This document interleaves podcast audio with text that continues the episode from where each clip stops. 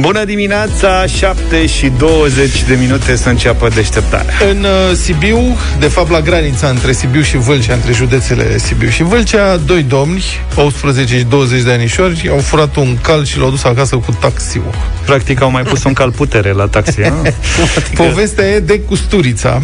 Deci domnii hoți, da, îmi pare rău la domnii polițiști, domnii hoți au furat calul de la cineva din județul Vâlcea și s-au hotărât să-l duc acasă la ei, în județul Sibiu, pe distanța, nu știu, vreo 30-40 de kilometri, câineni Șelimbăr, care prinde și o parte din Valea Oltului. De ce râdeți, mă? Păi trebuia dus acasă, nu? Dar călare e mult de mers, te dor șalele, te doare fundul, așa că s-a urcat într-un taxi. Unul la volan era taxiul lui, iar celălalt pe locul pasagerului a luat calul de căpăstru. Băi, a scos mâna pe fereastră și a luat calul și hai fetița, hai. De ce n-a încercat cu un curier? Băi, să fi trimis. Deci, practic, zaf, nu era că taxiul a căpătat un cal putere, ci taxiul tracta calul putere. Da. Dar era posibil și invers, adică în cazul în care rămâneau fără GPL sau ceva, sunt convins că puneau calul să tracteze taxiul. N-am nicio îndoială. Deci, deștepții au apucat-o pe Valea Oltului, unde, evident, au blocat tot traficul, pentru că au trebuit să meargă la pas cât să alergi calul respectiv. Și au mers pe Valea Oltului, pe o bandă pe acolo, pe unde e foarte greu de depășit, clip-clop, clip-clop. Au pus avariile să fie văzuți de departe. Au fost filmați în trafic. Au mers cu calul pe avarii. Da, pe avarii. Îți dai seama, deci toată Valea Oltului, ore întregi, a știut că proștii ăștia au furat un cal și că-l duc acasă. Și evident, na, s-a postat pe Facebook, s-a sesizat poliția. A fost suficient să ducă păgubașul la poliție să spună: mi-au furat calul. Serios? Păi și cum arată? Păi era un cal așa mai alb. Păi avem noi filmulețe cu el, știe toată Valea Oltului că doi băieți, deci doi domni. Face Uber pe Valea Oltului. Da, deci hoții au fost arestați. Acum presupun că se caută taxi să ducă înapoi calul.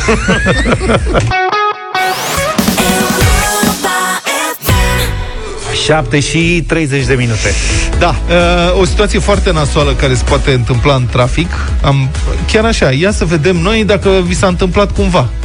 Avem tableta noastră manageriată de domnul Luca, WhatsApp 0728 312 312. Vă rog.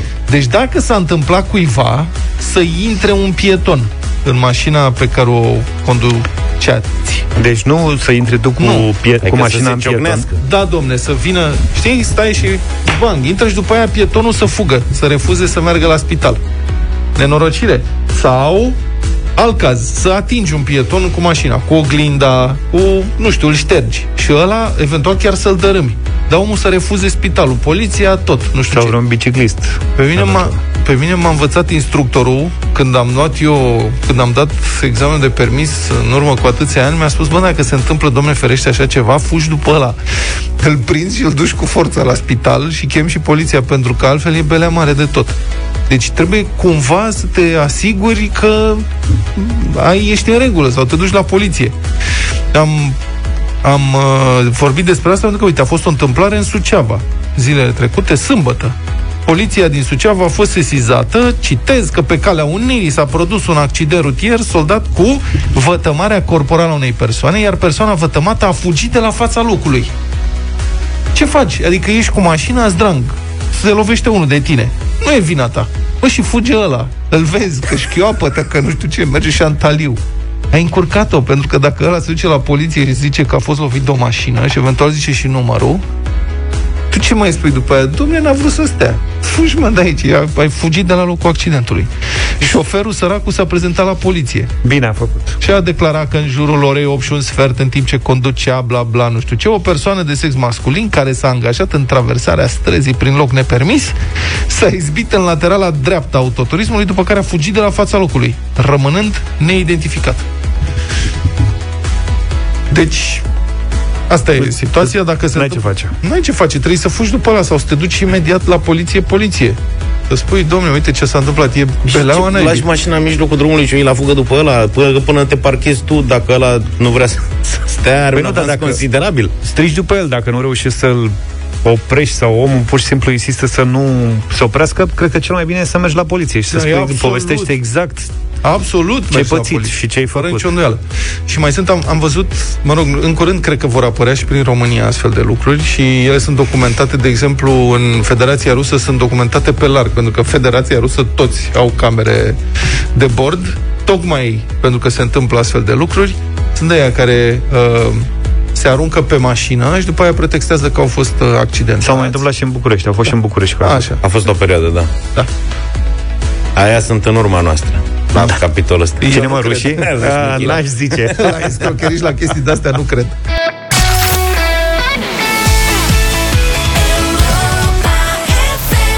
'Unstoppable' de la Sia la Europa FM, 7:39. Apropo de discuția de mai devreme, ce faci dacă un pieton, de exemplu, îți lovește mașina și după aia dispare fără să-l poți contacta, nu știi cine e, nu se oprește? Adică dacă se lovește în mașina ta, nu dacă dă cu piciorul, dacă pur și simplu nu e atent și se urcă pe mașina ta, cade pe jos și după aia fuge. Nu vrea să stea, să meargă la spital, să-l vadă poliția. Hai să ascultăm unul dintre mesajele primite. Băieți, este simplu. Dacă berbecul dă cu capul mașina dumneavoastră, anunțați poliția și nu mișcați mașina de pe loc decât cu acordul poliției, deoarece deplasarea mașinii din locul accidentului este considerată modificare de probe. Mm-hmm. Ai văzut? Corect. Foarte bun mesaj, îți mulțumim pentru el. Mi-a plăcut și că ai zis berbec, știi, a făcut legătura cu oile despre care am vorbit mai devreme. Și dacă da cu capul. Exact. All You Ever Wanted de la Dragon Ball la Europa FM, 7:43. Discuții peste discuții peste discuții în studio. Da, noi suntem puțin îngrijorați. Luca a hotărât să se îmbogățească. Ceea ce înseamnă că dacă se îmbogățește, ori pleacă să-și facă un restaurant, ori nu știu dacă mai vine la deșteptare. Ori doarme mai mult. Da, ăștia care sunt bogați nu mai au treabă cu deșteptarea și pentru asta studiază piața monedelor virtuale, cryptocurrency. E foarte interesat de cryptocurrency, știe chiar mai multe nume despre asta. Am avut o discuție. Știi că sunt mai multe.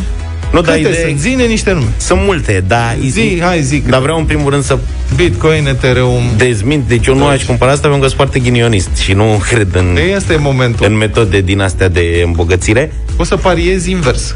Însă fă o speculație. Să știi că asta s-ar putea face. Pariază pe prăbușirea monedei. Dar asta e șmecheria, că aici poți să și pariezi, în sensul că să tot cumperi și să vinzi, că m-am interesat pentru că în jurul meu foarte mulți oameni din anturajul meu, din cunoscuții mei, vorbesc în momentul de față extrem de mult despre chestia asta. Dar știi că ăia care au făcut bani din Bitcoin și din celelalte monede, ăia nu prea vorbesc. Bă, nu știu, ideea e că, uite, de exemplu, ieri a fost mare vânzoleală că a cumpărat Elon Musk de $1,5 miliarde Bitcoin și că a sărit prețul Bitcoin în sus, dar lăsând asta la o parte, a scris el pe Twitter că recomandă pentru oamenii de rând să-și cumpere o monedă nouă care se cheamă Dogecoin. Dar nu e chiar așa nouă, dar... Am înțeles. Și această monedă Dogecoin, de când a vorbit el până seara, a crescut cu 13%. Să ai profit 13% pe lumea asta în câteva ore din orice, e foarte tare. De asemenea, mai e o monedă românească, ce înțeleg, care are alt principiu de funcționare, nu știu cum, care se cheamă Elrond.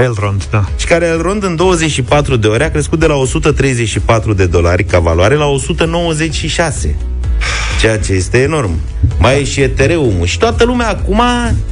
Repet, toată lumea interesată de subiectul ăsta. Să știi că în lumea asta se spune așa: în momentul în care îți recomandă frizerul să faci investiții la bursă pe o anumită acțiune, e momentul să vinzi. Eu știu că în momentul când există o vânzoleală de genul ăsta, e cel mai bine să vorbești cu Moise Guran, că e specialist în treaba asta. Moise, de altfel, da. Bună dimineața, Moise. Domnul Moise, de când v-am mai auzit. Auzi, și la tine toată lumea vorbește tot despre asta? Da. Moise a scris chiar pe Facebook, că de asta m-am gândit să apelăm la serviciile. Hai să-l ascultăm. Salut! Da, aș vrea să-l corectez un pic pe Vlad. Vorba aia nu e chiar așa. Este într-adevăr o vorbă de la cei care joacă la bursă, dar care sună cam așa. Atunci când frizerii cumpără acțiune, e timpul să vinzi. Am înțeles, dar practic același lucru, dar Moise nu mi-ar da dreptate niciodată. Deci practic același lucru, numai că spus cu altă formulă. Aș vrea să, totuși, să nu fie ofensatoare pentru domnii și doamnele care ne fac coafiura. Da. E o nuanță importantă, pentru că, într-adevăr, cum spuneam, inclusiv la covrigărie, dacă zici, am cumpărat niște covrigi Și am întrebat, zic, pot să plătesc cu cardul? Și știi care a fost replica? Puteți să plătiți și cu Bitcoin. Păi la ce covrigărie? La nivelul ăsta se vorbește. O covrigărie lângă casă, serios. Da, care are și plăcinte. E o chestie generală, să știți, la criza trecută, da. O altă chestie, un alt marc, să zicem, important în piață a fost când la ProTV au început să dea știri despre creșterea bursei. La fel, atunci toți au zis, băi, frate, să ne pregătim să vindem tot. Dar atenție, trebuie făcută o distinție importantă. Aceste active, se numesc ele, nu sunt monede propriu-zise, nu sunt nici măcar ceva comparabil cu orice există la bursă de tipul acțiuni sau mai știu eu ce, sau obligațiuni sau... Sunt pur și simplu niște pariuri. Deci o comparație mai echitabilă pentru tot ce înseamnă economie pe lumea asta ar fi între Bitcoin, Dogecoin sau ce coin îi mai ziceți voi, cu ceea ce se întâmplă într-un cazinou. Atât. Nu e nimic altceva. În spatele lor nu e nimic altceva. Sau, mai bine zis, începe să devină o problemă care bănuiesc eu că va și duce la sfârșitul acestei nebunii, că e o nebunie, un hype. E acum, o bună acum, da. Irresponsabil, da. În fine, bănuiesc eu că în curând, adică nu foarte peste mult timp, autoritățile din lume, din Europa, din America, din nu știu de unde, vor începe să reglementeze povestea asta, pentru că consumul de energie la nivel mondial cauzat, că de fapt nu produce nimic, produce doar cauze, este comparabil cu al unei țări de mărimea Olandei. Dar trebuie să explici care este legătura între consumul de energie și criptomonede. Păi, toată povestea asta funcționează pe baza unor algoritmi care încarcă niște procesoare, în special ale plăcilor grafice, o poveste întreagă cu minarea de algoritmi care verifică și așa mai departe. Și în realitate se produce doar consum de energie. Cam asta e tot ce produce piața cripto. Ferme de computere care asta fac, minează criptomonede în țări îndepărtate, cum ar fi, de exemplu, Mongolia. Dar înțeleg, Mongolia a crescut consumul de energie dramatic, e mai ieftin, pentru că se minează criptomonede, minează chinezii niște criptomonede. Deci, încă o dată, asta este o bătaie de joc la adresa tuturor eforturilor de a împiedica schimbarea climatică, adică consumul de energie numai pentru cripto se îndreaptă, nu mai știu, era undeva pe la 0,30, cred, la sută din totalul mondial al consumului de energie. Auzi, Moise? Da. Dar înțeleg că ăsta e Elrond, de exemplu, ăsta românesc. Am înțeles că are alt principiu în spate. Asta nu e cu minat. Al lui e cu dosar cu șine. Luca, pe bune. Deci eu spun că la un moment dat în cariera mea, cred că acum vreo 6-7 ani lucram la TVR, pentru că a fost la fel o nebunie. Când a ajuns prima dată Bitcoinul la $10,000, acum e pe la, am înțeles, 47.000 a atins ieri. Da, și totuși are... Păi da, dar de la 10.000 s-a dus la 3.000, după care la 20.000, după care tot așa, adică nu știu cum să spun, sunt mulți oameni care rămân fără bani în felul ăsta și care nu sunt neapărat frizeri. Sunt oameni din jurul tău care vorbesc despre chestia asta fără să o înțeleagă, în realitate nimeni nu înțelege, adică nimeni nu. E foarte bine că ai ajuns aici, Moise. Spune-mi pentru cineva care nu se pricepe și nu cunoaște tot traseul ăsta, ce se întâmplă, cum urcă, cum coboară și așa. Deci cineva neavizat, recomand să intre în jocul ăsta. Uite cum este. Eu fac, uite, dacă tot s-a vorbit, parcă Dogecoin era chestia aia care se baza pe o memă. Este deci facem un desen frumos, îl punem la voi în studio acolo pe masă și eu zic, eu dau £1 pe el. Și voi ziceți, băi, dacă Guran dă £1, poate face £1.50. Luca zice, dau £1.25, că așa, Vlad, care e zgârcit, zice, nu, eu dau 90 de bani. Toți ceilalți râd de Vlad și vine să fiu, zice, nu, dau £2. Și tot așa până ajungem la $47.000. Adică nu e nicio problemă. Cam așa funcționează. Doar că ce-am face noi n-ar consuma curent. Oamenii au tot mai multă încredere pentru că asta cu Bitcoin nu funcționează deja de mai bine de 10 ani. Și uite, se întâmplă lucruri de-astea, gen Elon Musk, cel mai prolific om de afaceri al momentului pe planeta asta, spune că el a cumpărat de $1,550 million Bitcoin. Nu, și atunci normal că oamenii zic, păi e momentul, tată. Da, hai să o lămurim și pe asta, că asta ce face Musk nu e ceva neobișnuit pentru el. Adică el a și fumat chestii tari și s-a filmat ca să ajungă pe internet. Adică nu, omul nu e neapărat o referință al moralității, să spunem așa. Deci Tesla, nu Elon Musk, a cumpărat la un moment dat, probabil anul trecut sau în decursul lunii ianuarie, a cumpărat Bitcoin în valoare de 1,5 miliarde. Cât era atunci Bitcoin, nimeni nu știe, că se poate specula. Pentru că Tesla este o acțiune, adică o firmă care chiar produce ceva. Așa, ea a fost nevoită să raporteze o astfel de investiție potrivit regulilor pieței americane și a revelat faptul că pe 15 ianuarie deținea 1,5 miliarde de dolari în Bitcoin. De aici toată nebunia. Dom'le, au fost obligați să raporteze și așa mai departe. Acum, sigur, Tesla e o companie foarte bună, dar nu se compară, adică nu e un gigant. Elon Musk a ajuns cel mai bogat om din lume datorită cotațiilor Tesla de la bursă. Da. Atenție, tot o chestie virtuală. Într-un an în care, atenție, Tesla n-a făcut profit din vânzarea de mașini. Ar face din acțiuni. Din vânzare de mașini, face din certificate verzi. Uh-huh. Înțelegi? Adică, dacă mi-e și frică ca tot castelul ăsta de cărți de joc, așa, de asta nu se prăbușească. Și dacă se prăbușește, lucruri de astea se întâmplă. Important e să nu fie prinși oameni nevinovați din prăbușirea asta, care să-și ducă banii de facultate ai copiilor și să-i bage în ceva ce după aia n-a mai fost, știi? Adică, eu înțeleg că o să putem cumpăra mașini Tesla cu Bitcoin și mă gândesc că au luat niște Bitcoin ca să aibă să dea rest. Da. Bravo. Sunt sigur că tu aveai 2 Bitcoin acolo, un buzunar la spate care îi țineai pentru o Tesla, dar între timp s-ai ieftinit și te-ai gândit să-i cumperi cu lei. Moise, îți mulțumim, să știi, ne-ai lămurit, eu stau în banca mea. Ne bucurăm că te-am auzit și mulțumim. Poate Luca să devină investitor, că îl simți foarte aprins. Eu sunt ghinionist și n-am niciun talent la de-astea. Luca, ai grijă. Ca nu ca să-și dea cu Tesla în Bitcoin. Luca, te avertizez. Moise Guran, mulțumim. Numai bine, la revedere. Bune.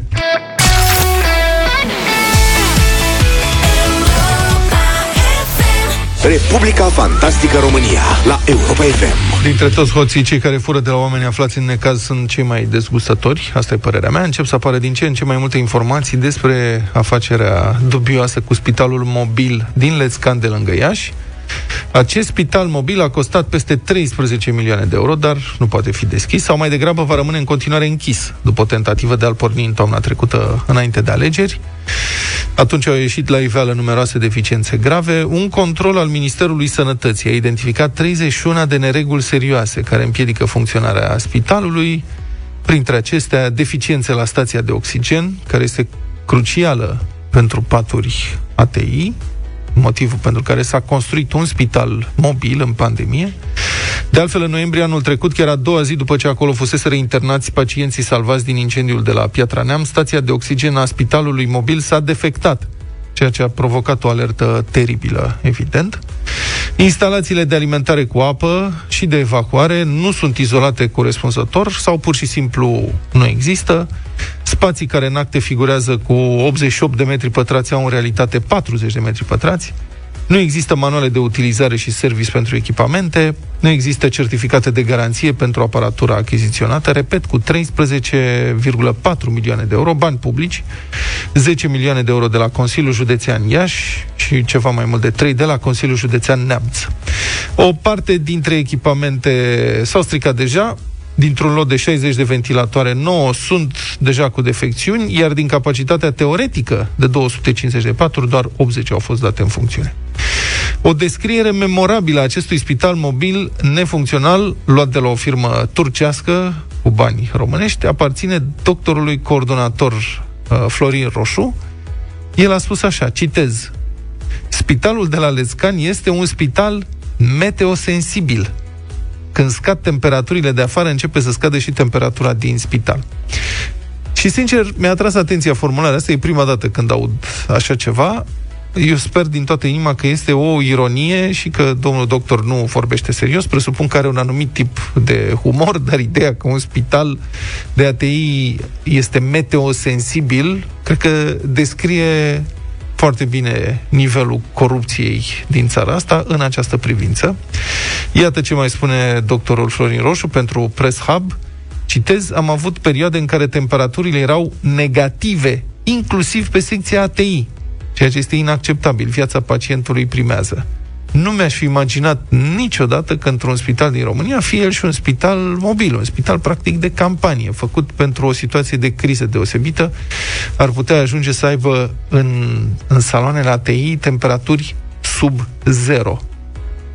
E ceva imposibil de imaginat. Tot doctorul Roșu a mai spus că într-o zi a simțit miros de cabluri încinse. Și în consecință, s-a speriat și a luat decizia de a deconecta total un salon de la curent ca să nu ia ceva foc acolo și salonul respectiv nici n-a mai fost reconectat după. Deci cam asta este tablou. Spitalul ăsta a funcționat câteva luni, până când la începutul ianuarie a fost închis pentru o dezinfectare pasămite, dar acum va rămâne închis până la remedierea tuturor problemelor, dacă se vor putea remedia problemele, nu știm.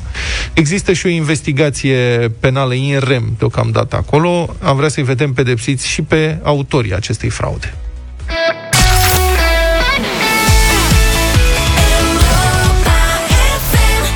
8:24, Europa FM te scapă de grija facturilor. Factoriada la Europa FM. Atenție! Acum poate fi în joc chiar numele tău. Ecaterina Antal este din Arad și are o factură de 467 de lei și 75 de bani la gaze. Dacă ne asculți, Ecaterina, ai 10 minute la dispoziție ca să ne suni la 0372069599, iar dacă faci lucrul acesta, îți plătim facturile.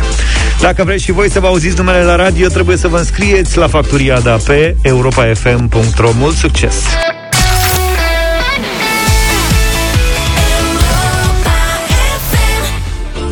Chris Cap și Pharrell Williams, Liar Liar. 8:34 de minute, cred că o să cedezi nervos la cât vorbesc ăștia doi colegii mei despre mâncare în studio, cred că mă apuc de gătit. Dar nu noi, adică nu doar noi, sunt toți românii. Au crescut foarte mult căutările pentru rețete. Am văzut și asta. Rețete de mâncare. Da. Și probabil că și de celelalte anumite site-uri. Băi, am văzut pe internet zilele astea, e obsesiv o rețetă. Am văzut-o întâi pe tot felul de conturi de-astea, de oameni care din asta trăiesc. Fac mâncare și pun pe internet, dar după aia am văzut-o la utilizatori care au făcut rețeta respectivă și o prezintă și ei. Ce rețetă, mă? E o rețetă de paste cu roșii și feta. O chestie simplă, cu roșii de la cherry. Adică nu e nimic complicat, nu e nimic senzațional. Umblă chestia asta de vreo o săptămână așa, obsesivă, adică toată lumea face paste cu... Toată lumea face paste cu feta și cu... Îți apare ție în continuu. Paste cu roșii. Eu n-am văzut-o. Mie mi-apare criptomonedă. Bitcoin, nu? Mie mi-apare rețeta asta. Și rețetă cu feta. Paste și feta. Feta e brânză grecească. Deci practic macarone. Ce caută grecul în paste? Deci macarone cu brânză, prietene. Este macarone cu brânză, practic, da. Auzi, voi puneați zahăr în macarone cu brânză? Obligatoriu. Uite și pe ăsta. Da, fără nu mâncam. Știi unde puneam zahăr în macarone? În armată. Deci în armată ne dădeau conducte. În armată cred că puneai orice. Ce vă dădeau? Conducte, așa se chemau. Ah, okay. Deci erau macarone cu un sos... Nu știu ce. Neidentificat. Adică, n-am vrut să mă gândesc niciodată. Era ceva care părea să fie un sos de brânză telemea, de asta îți dai seama. Da. Era zer. În armat. Eram atât de înfometați toți acolo, încât singura soluție să mai luăm ceva energie era să punem zahăr. Și le ceream părinților să-mi aducă zahăr. Și pe vremea aia zahărul era raționalizat. Da. Nu mai știu cât zahăr...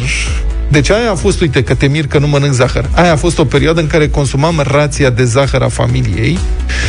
De o lună o consumam într-o săptămână, pentru că puneam zahăr în conductele din armată, ca să mănânc ceva. Făceai trafic cu zahăr, practic. Nu făceam trafic, mâncam zahărul. Nu traficam nimic.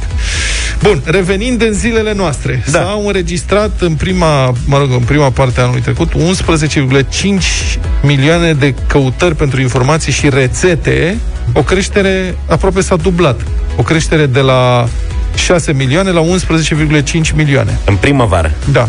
Pe atunci oamenii își făcuseră provizii ca mine, care luasem paste, și probabil nu știau ce să facă cu proviziile. Da. Gen rețete drojdie, că aveau paxuri de drojdie. Și la un moment dat te saturi de pâine. Ce mai facem cu drojdie? Sunt curiozat că a crescut și numărul de căutări pentru hârtie igienică. În primăvara lui trecut. Rețete hârtie igienică. Castel hârtie igienică.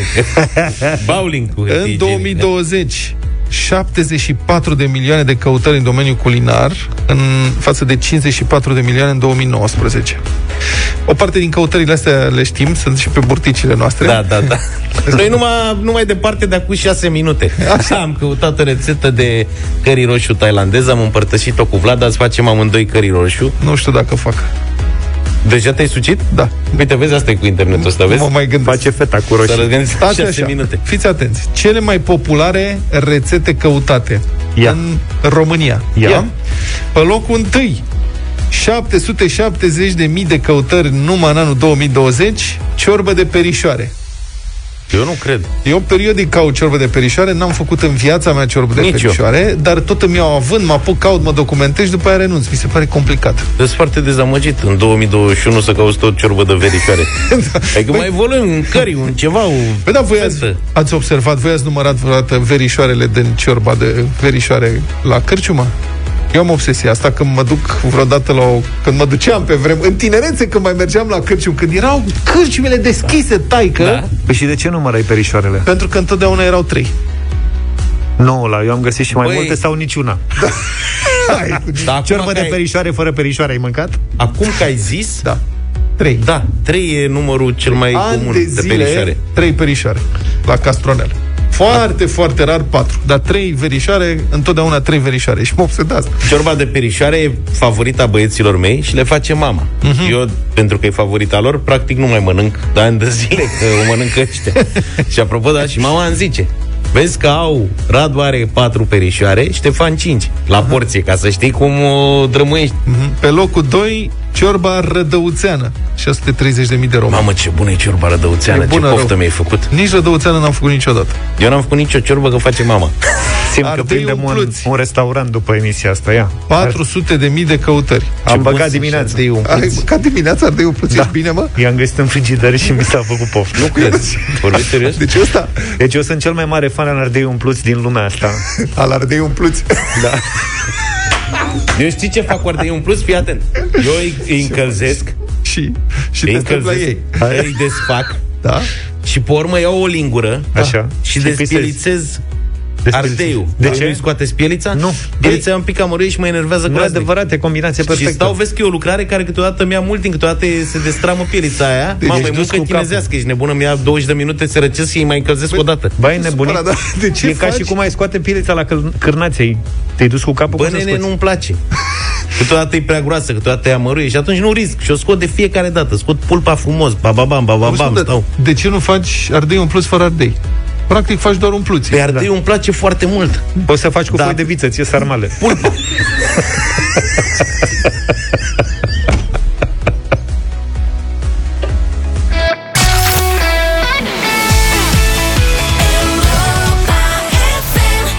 Asta e una din piesele mele favorite în perioada asta. Purple Disco Machine.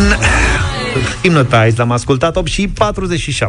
După o pauză lungă în care cursurile s-au ținut doar online, cei mai mulți elevi sau mulți elevi s-au întors la școală. Bucureștiul, de exemplu, se află în scenariul galben și peste 140.000 de elevi, adică ceva mai mult de jumătate, s-au întors la ore. Este vorba despre copiii din grădinițe și clasele 0-4, precum și despre elevii din clasele a 8-a, a 12-a și exact ca în vremurile bune, reluarea cursurilor a făcut ca pe străduțele din preajma școlilor să se circule bară la bară. București, sectorul 3, sunt în fața școlii 195, cam într-un sfert de oră ar trebui să sune clopoțelul pentru prima oară din luna noiembrie. E din ce în ce mai aglomerat, pe străzile care ajung aici în dreptul școlii se circulă bară la bară, părinții coboară repede din mașină, își lasă copiii, le așează masca pe față și ghiozdanul în spate și își văd de drum. Alții văd că mai pierd timpul prin fața școlii, își povestesc unul altuia cine s-a mai îmbolnăvit de COVID, cine s-a mai vaccinat. Copiii par mai disciplinați, sincer să fiu, după ce își salută părinții, se duc direct în clasă. Da. Te bucur că începe școala? Așa și așa. De ce? Pentru că aș dormi mai mult, sincer, acasă, dar accept să fiu și la școala fizică pentru că putem socializa mai mult și ne putem întâlni mai bine. În ce clasă ești? Clasa 0. Oh, și cum a fost până acum în învățământul online? A fost foarte prost, pentru că deseori el mă scotea din întâlnire și se reconecta foarte greu. Acum măcar pot să-mi fac și mai mulți prieteni. Învăț mai bine decât pe calculator unde văd o imagine. Sportul putem face mai bine. Vă puneam niște exerciții și trebuia să le repetați în fața calculatorului. Da. De când nu ți-ai mai văzut colegii? Aproximativ de anul trecut. Chiar dacă au anumite rețineri, și părinții se bucură de redeschiderea școlii. E bine pentru copii, e bine și pentru noi, ne intrăm din nou într-o normă. Aveți temeri privind măsurile sanitare? Trebuie să trecem un pic peste fobia asta și să încercăm să luăm lucrurile așa cum sunt, să ne ferim cât putem. Doamna, vă bucurați că a început școala? Și da, și nu. Având în vedere situația în care ne aflăm, nu știu cât de bine va fi pentru copii. În ce sens? Păi dacă vor păstra regulile care li s-au impus și mă cam îngrijorează acest fapt. Dar sunt printre colegii lui copii care n-or să vină în perioada aceasta din vari motive? Vreo 10, cam așa. Oh, deci măcar o treime din clasă, da. Până la urmă. Da, da, da. Formularul acela care permite testarea l-ați adus? Nu știu, chiar nu știu să văd. Probabil soția știe mai mult. Dar știți despre ce-i vorba? Nu. La câteva sute de metri de școala generală 195 se află liceul teoretic Dante Alighieri. Elevii de a 12-a au venit fără părinți și profesorii trebuie să le aducă aminte că au de respectat niște reguli. Clasa 12-a, cum se intră?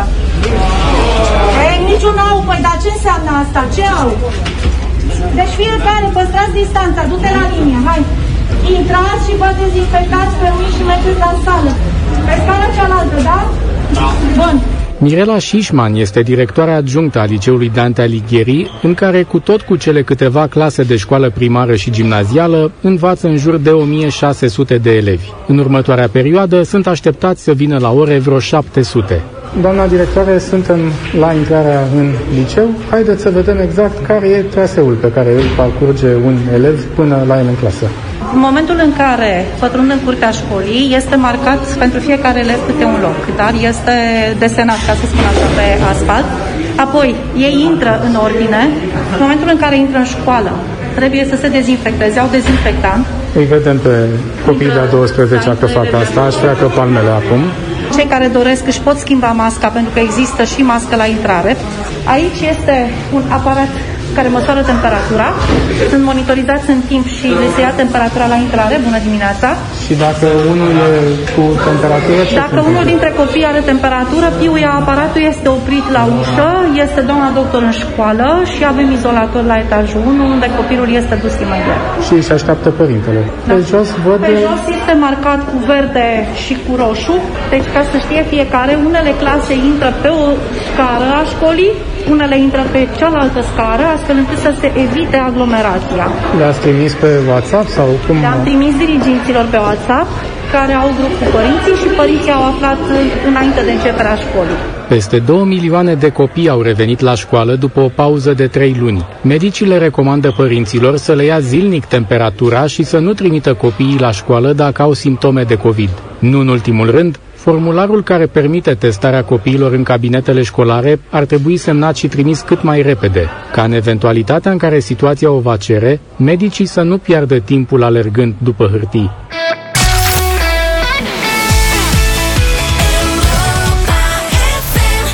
Nouă și 9 minute. Aretha Franklin a fost alături de noi într-un remix al anului 2018.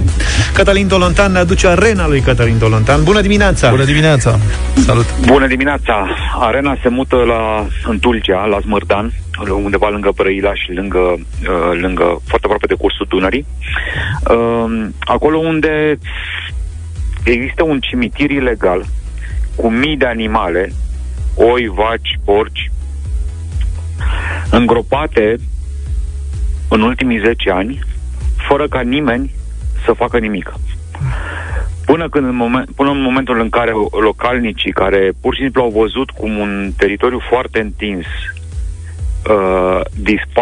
le dispare pășunea luând loc fiind înlocuită, scuzați-mă, cu acest cimitir, au căutat procuratura. Și parchetul de pe lângă Curtea de Apel Constanța a descins acolo în luna ianuarie a acestui an, deci acum nici măcar 2 săptămâni, și lucrurile pe care le-a găsit sunt absolut înfiorătoare. Le publicăm în Libertatea astăzi, inclusiv imaginile. Au găsit realmente mii de animale îngropate lângă un incinerator. Povestea incineratorului este foarte interesantă, în sensul în care, teoretic, o firmă a unui român sau a unui cetățean american de origine română, firma se numește Cazaciok, care e de pe acolo, a luat o groază de bani, o groază de fonduri, ca să ardă respectivele trupuri de animale.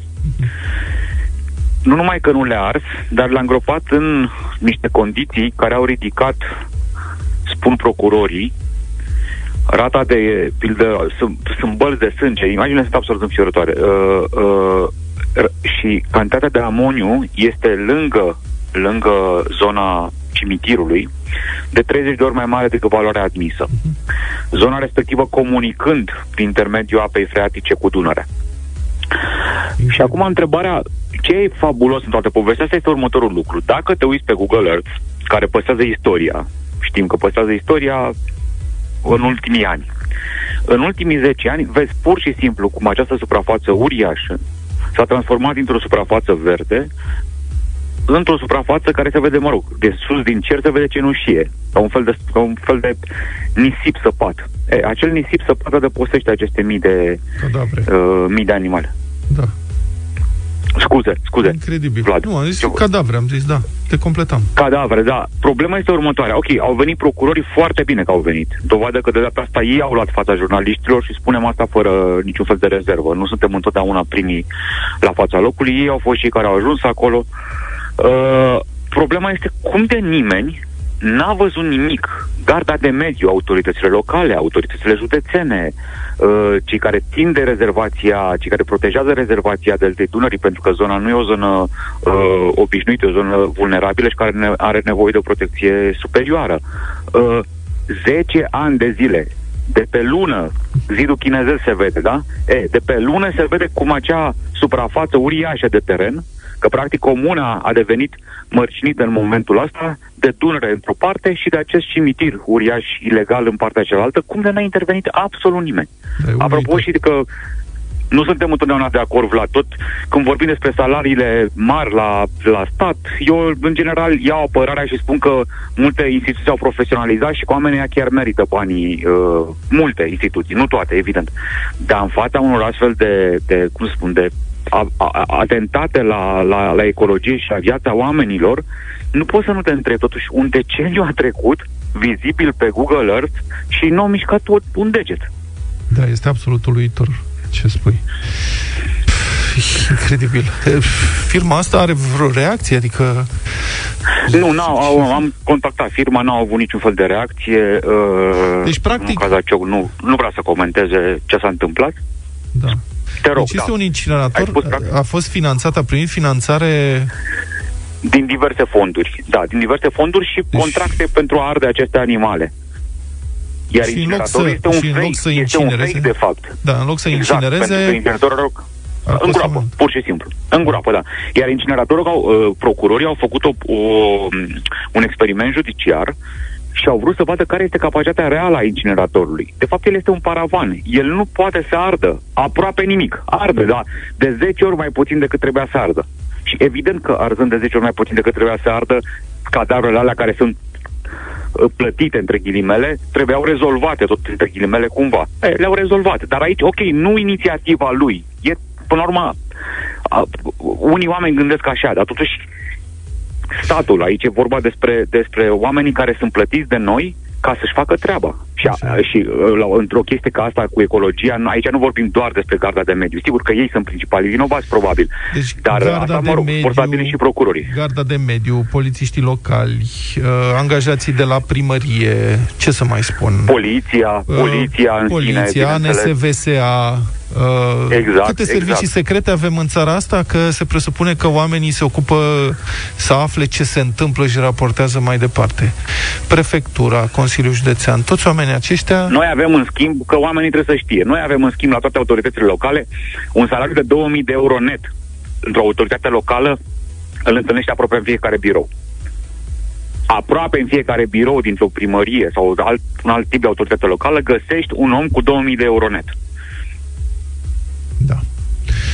Bun, deci detalii în Libertate. Mulțumim foarte mult, Cătălin Tolontan, pentru intervenția în Deșteptarea.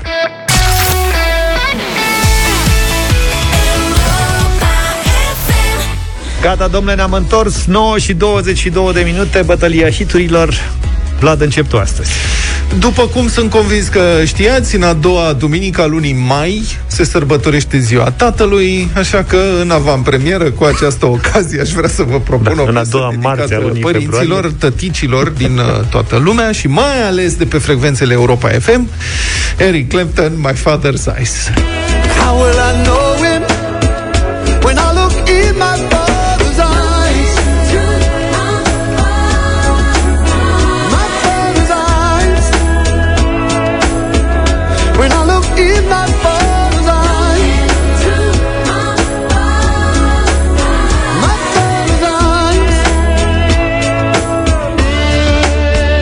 Ziua Tatălui, ai zis, 9 din mai. Da, lucrul ăsta m-a inspirat și, după cum bine știți, pe 23 iunie este ziua lui Jason Mraz și tot cu această ocazie am zis să aleg și o piesă de-a lui în această dimineață. E născută în același an cu mine și aici legătura. I'm yours, ascultăm, sper.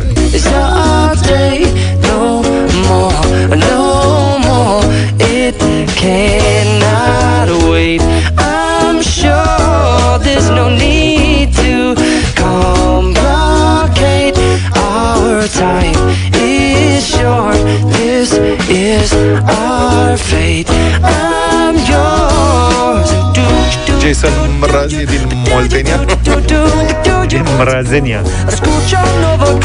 Da, ia să vedem. Fără absolut nicio legătură cu piesele voastre, eu m-am trezit azi în cap cu Eruption One Way Ticket și este propunerea mea de azi la 0372069599.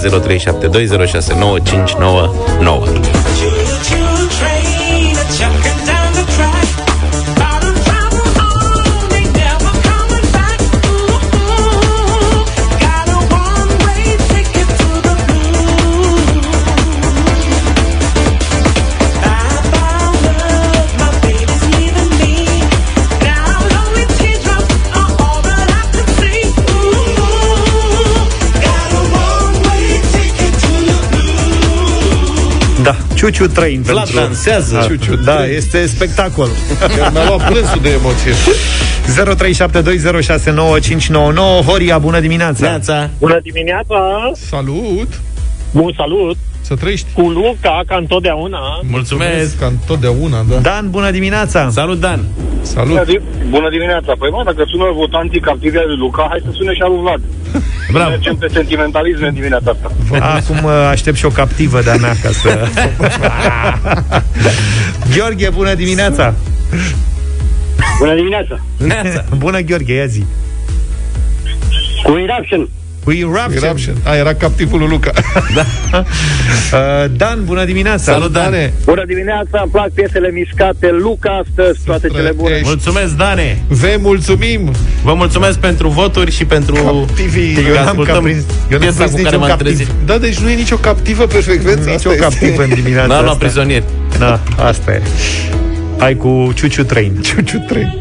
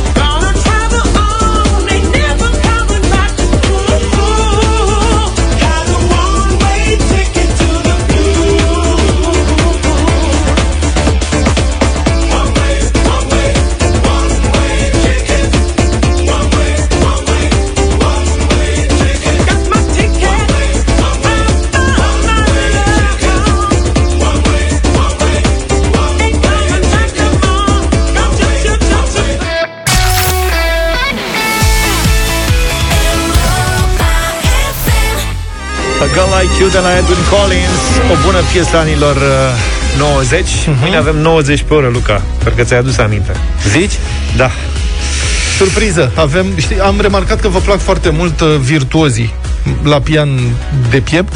Am dat zilele trecute am dat Vivaldi la pian de piept. Am primit mesaje, oameni ne întrebau care este piesa originală, cine cântă atât de frumos și așa mai departe. Auzi, ce-i cu tine cu acordeonul ăsta? Acordeonul am montat un Spotify cu piesele pe acordeon spre Shazam. Și mai avem niște surprize, sunetele lui Petreanu, piese faimoase interpretate la pian de piept. Pentru domnul Zafiu în mod special, pentru că știu că este mare fan Michael Jensen, avem o variantă Billie Jean, pardon. Na, că făceam confuzie.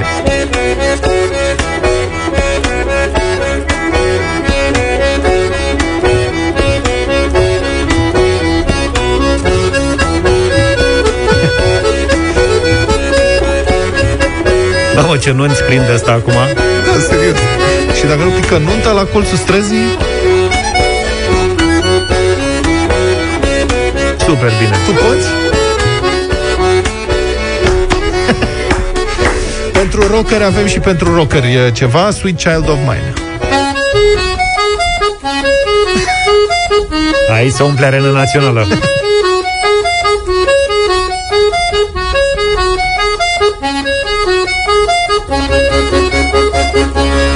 Vezi cum crește? Ai pierd din ritm, băieții, dar în rest sunt ok, adică... E unul singur, îl cheamă Douglas Borsati, da? Dacă vrei să-l cauți, să-i faci vreo invitație.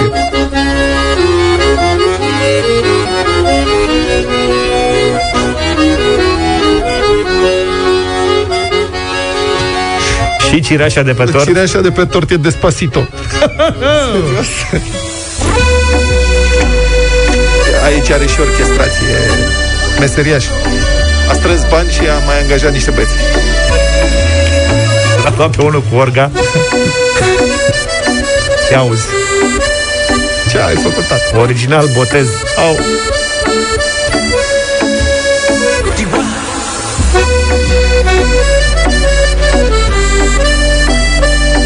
Ca lumea. Luca are digitație, nu știu dacă remarci. Cântă pe pupitru cu mâna stângă.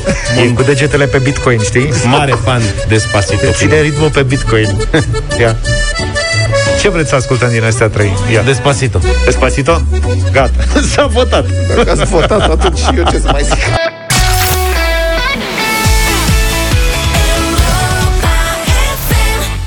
Și 48 de minute, ușor, ușor, pas cu pas, cum ar spune domnul președinte, am ajuns la Madlena zilei în deșteptarea.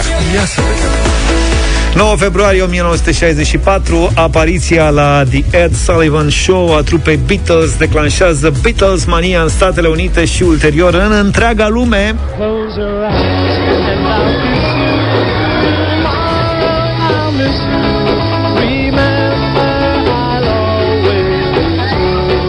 Pentru calitatea sunetului, dar înregistrarea este chiar de la televiziunea americană. Asta e originalul, asta e prima apariție a Beatles-ilor în America. Era cu public, dar când au încercat să cânte pe stadioane, acolo, o să vezi acolo...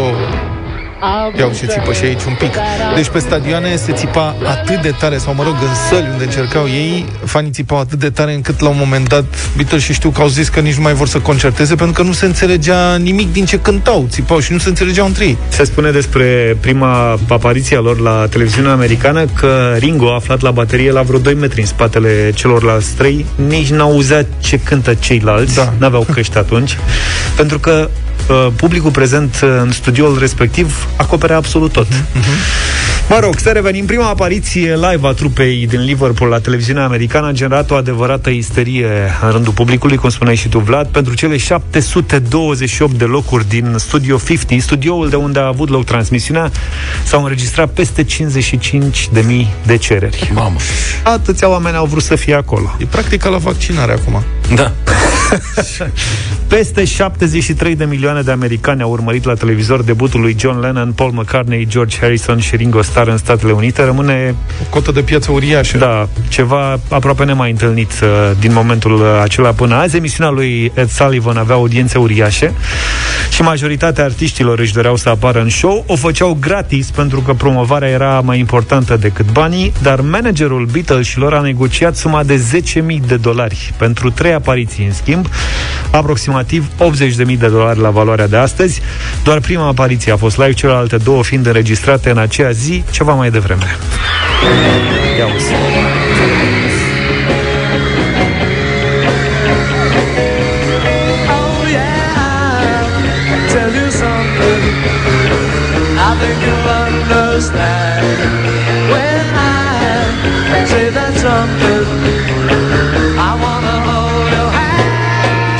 Erau niște vuvuzele, să știi, dar înainte de... Vuvuzele vii. Da, exact. În urma acestei apariții au rămas două legende. Mă rog, au rămas mai multe, dar despre două vreau să vorbim astăzi. N-a avut loc nicio crimă pe teritoriul Statelor Unite pe durata apariției trupei Beatles la televiziune. Fals. A fost doar un zvon lansat de un reporter de la The Washington Post ca să sublinieze faptul că un sfert din americani s-au uitat la televizor în acea seară. Au zis, băi, nici criminalii n-au mai fost pe străzi când au fost Beatles la televizor. Și al doilea, Elvis Presley, se zice că ar fi trimis o telegramă de felicitare la câteva minute de la terminarea emisiunii.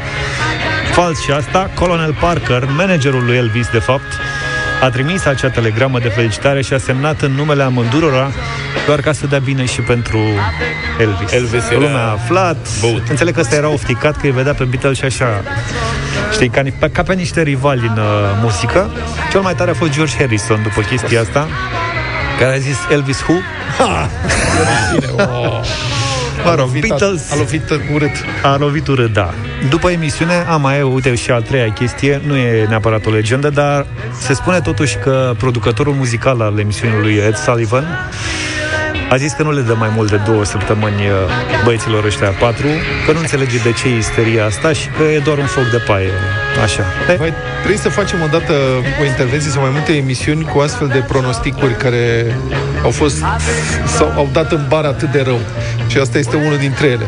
Exact. Mai sunt șeful Microsoft care a zis că când a văzut primul iPhone a zis că este o prostie și nu o să aibă niciun pic de succes și așa mai departe. Bitcoin-ul.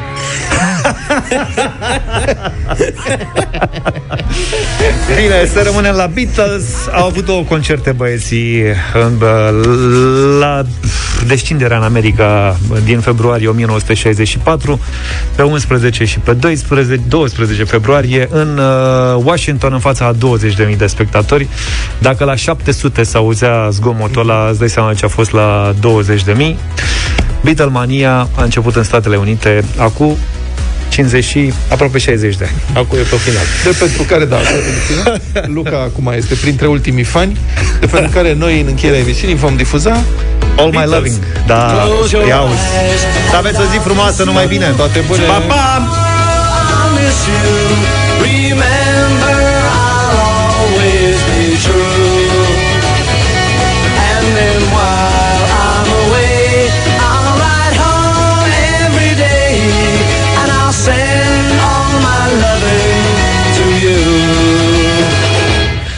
I'll pretend that I'm kissing the lips I am missing and hope that my dreams will come true.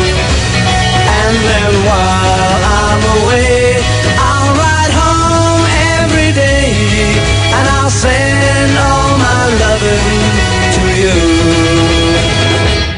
All my loving I will send to you. Darling, I'll be true.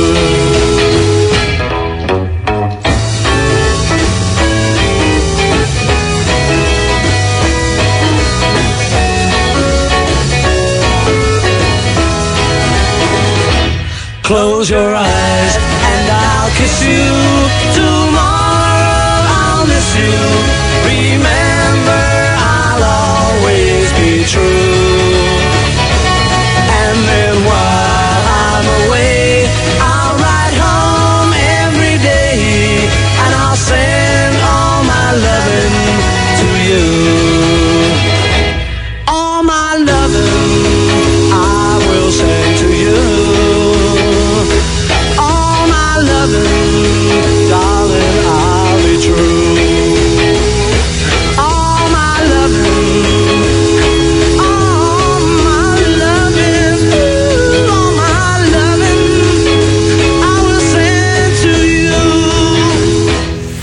Deșteptarea cu Vlad, George și Luca. De luni până vineri de la 7 dimineața la Europa FM.